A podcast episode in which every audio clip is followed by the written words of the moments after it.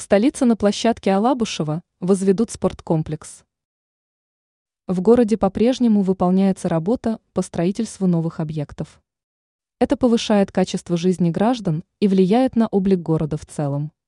По информации ТАСС, в пресс-службе Московского департамента инвестиционной и промышленной политики со ссылкой на главу ведомства Владислава Овчинского сообщили о предстоящем строительстве спортивного комплекса.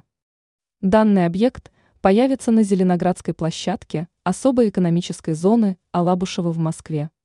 Отмечается, что в настоящее время выполняются подготовительные мероприятия. По словам Овчинского, объект будет создан для физкультурных и спортивных занятий. Там смогут заниматься сотрудники особой экономической зоны Москвы. Он отметил, что открытие спортивного комплекса состоится в АЯЙ-квартале следующего года. Известно также, что первые этажи займут площадки для волейбола, баскетбола, хоккея. Кроме того, спортивный комплекс включит в себя зал для занятия спортом, теннисные корты, место для детей, медицинский пункт.